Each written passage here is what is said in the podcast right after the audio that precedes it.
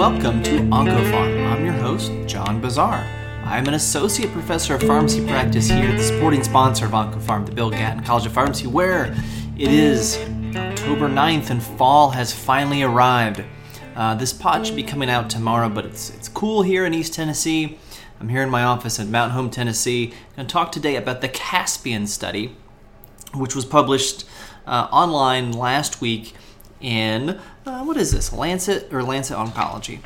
Um, and I don't know if this was presented at ESMO or not, but it's something that I just uh, I just saw in my email inbox and thought it was, was pretty interesting. So this is um, extensive stage small cell lung cancer, patients randomized to uh, etoposide platinum plus or minus atezolizumab. There was a third arm that was platinum etoposide plus atezolizumab plus tremelimumab, a C T L A four monoclonal antibody that has not been approved, that's been around and studied for a while. Um, so this is in the exact same realm as IMpower one thirty-three, which was published a year ago, which is atezolizumab, another P D-L one monoclonal antibody, plus or minus, or with platinum etoposide plus or minus atezolizumab, and that showed an overall survival benefit. Tislelizumab has since been updated as like a Category one recommendation and F D A approved for that indication. So Caspian is basically um, a very similar study with a different immunotherapy in the same space.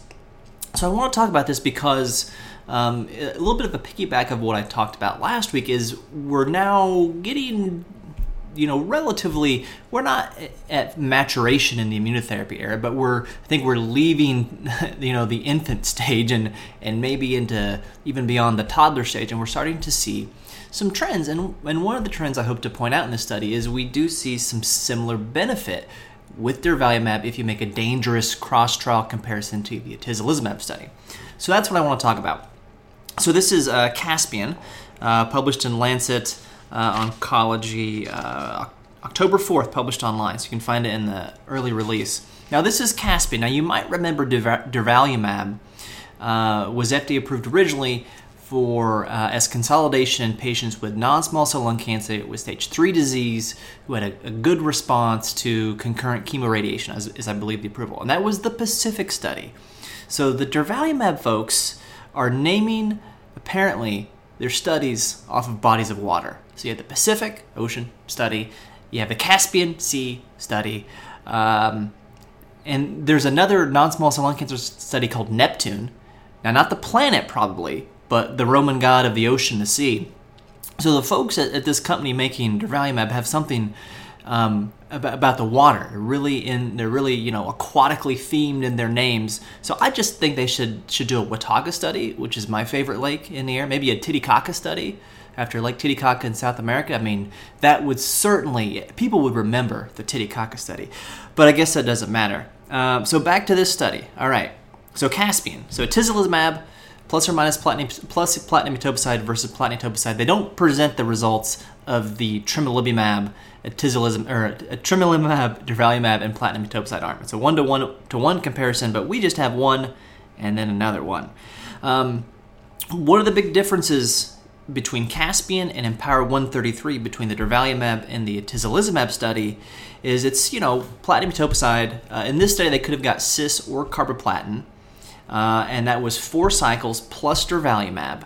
In the chemo-only group, they could have received up to six cycles, which was not part of the atezolizumab study. And something I criticized was, hey, you know, we tend to give six cycles if people are tolerating if we're just giving platinum therapy. Why did they only get four cycles in the atezolizumab study? This study corrected that weakness, I think, and they, they got people received up to six cycles, and they do present that data.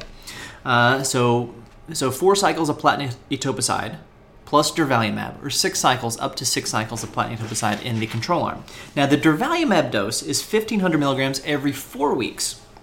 So the F D A approved dose of durvalumab is ten milligrams per kilogram every two weeks. So doing some simple math, let's say you have the average seventy-five kilogram patient, that would be seven hundred fifty milligrams every two weeks. And if you just doubled that dose and gave it every four weeks, you'd get fifteen hundred milligrams. So looking like durvalumab might be moving toward a fixed dose like we've seen with, uh, say, uh, nivolumab and pembrolizumab and some others.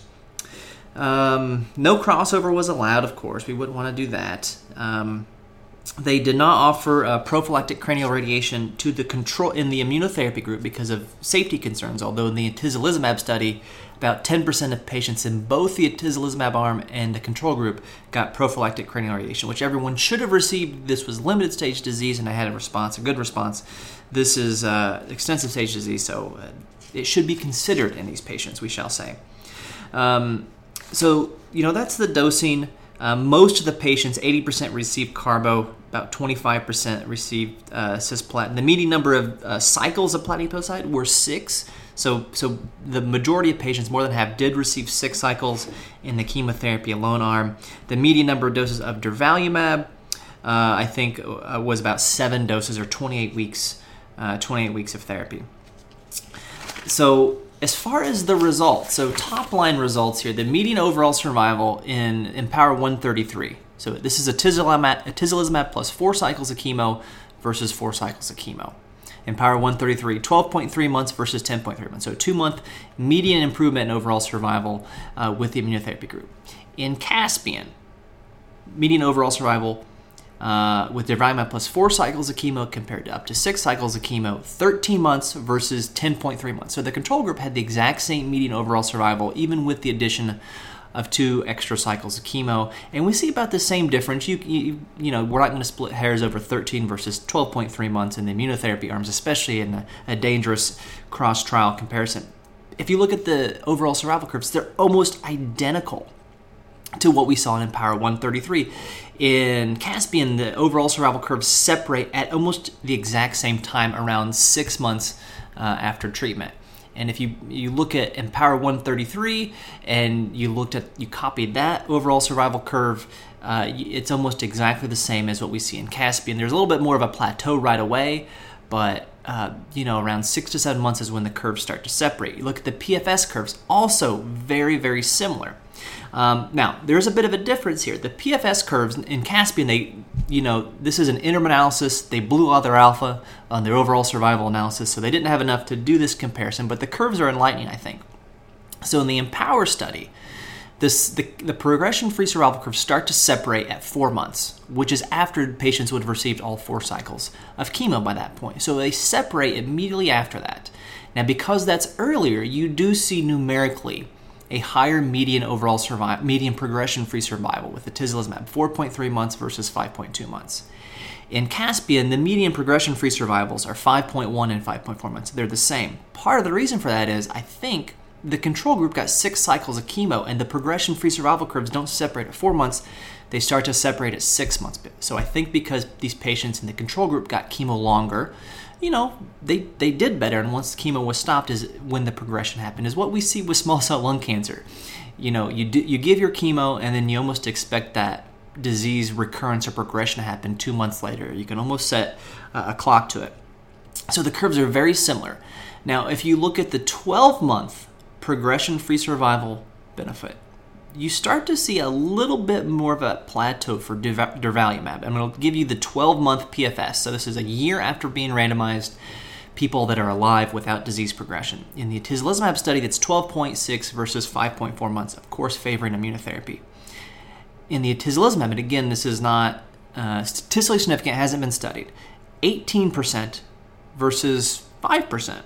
And that's a pretty, that's, it seems to be a bigger difference. Um, with durvalumab. Now, is that the drug or these patients? We don't know. But I, I think what we see here, and again, uh, if you look at the, the subgroup analysis, you know, very consistent results. But I think what we're seeing here is atezolizumab or durvalumab offer the same benefit.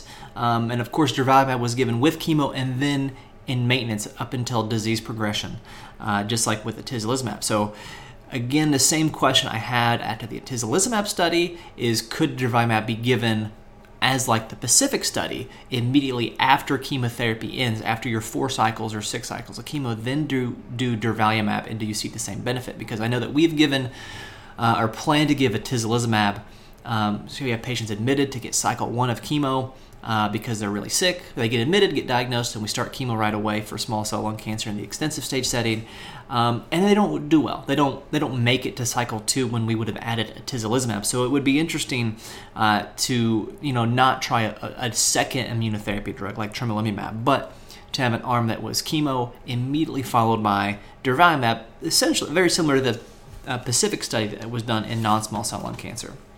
And then, of course, um, you know, the overall response rates are above seventy percent for both arms, as you would expect. Um, you know, the toxicity is what you would expect. So, so that is that is uh, that is Caspian. Um, again, I, I can't wait to see what the next durvalumab study is called, because I really enjoy geography. Love to read about the names of lakes and oceans and rivers and things along that sort. So that's this week's edition uh, edition of OncoFarm. Only one study compared to all the rest from last from last week. So thank you for listening.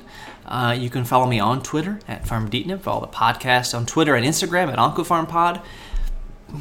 Feel free to, uh, you know, give us a nice review and rating in the iTunes store. Tell us what you like, what you'd like to hear more of. And you can listen to us pretty much everywhere you can listen to podcasts. And until I talk to you again, remember, doses matter.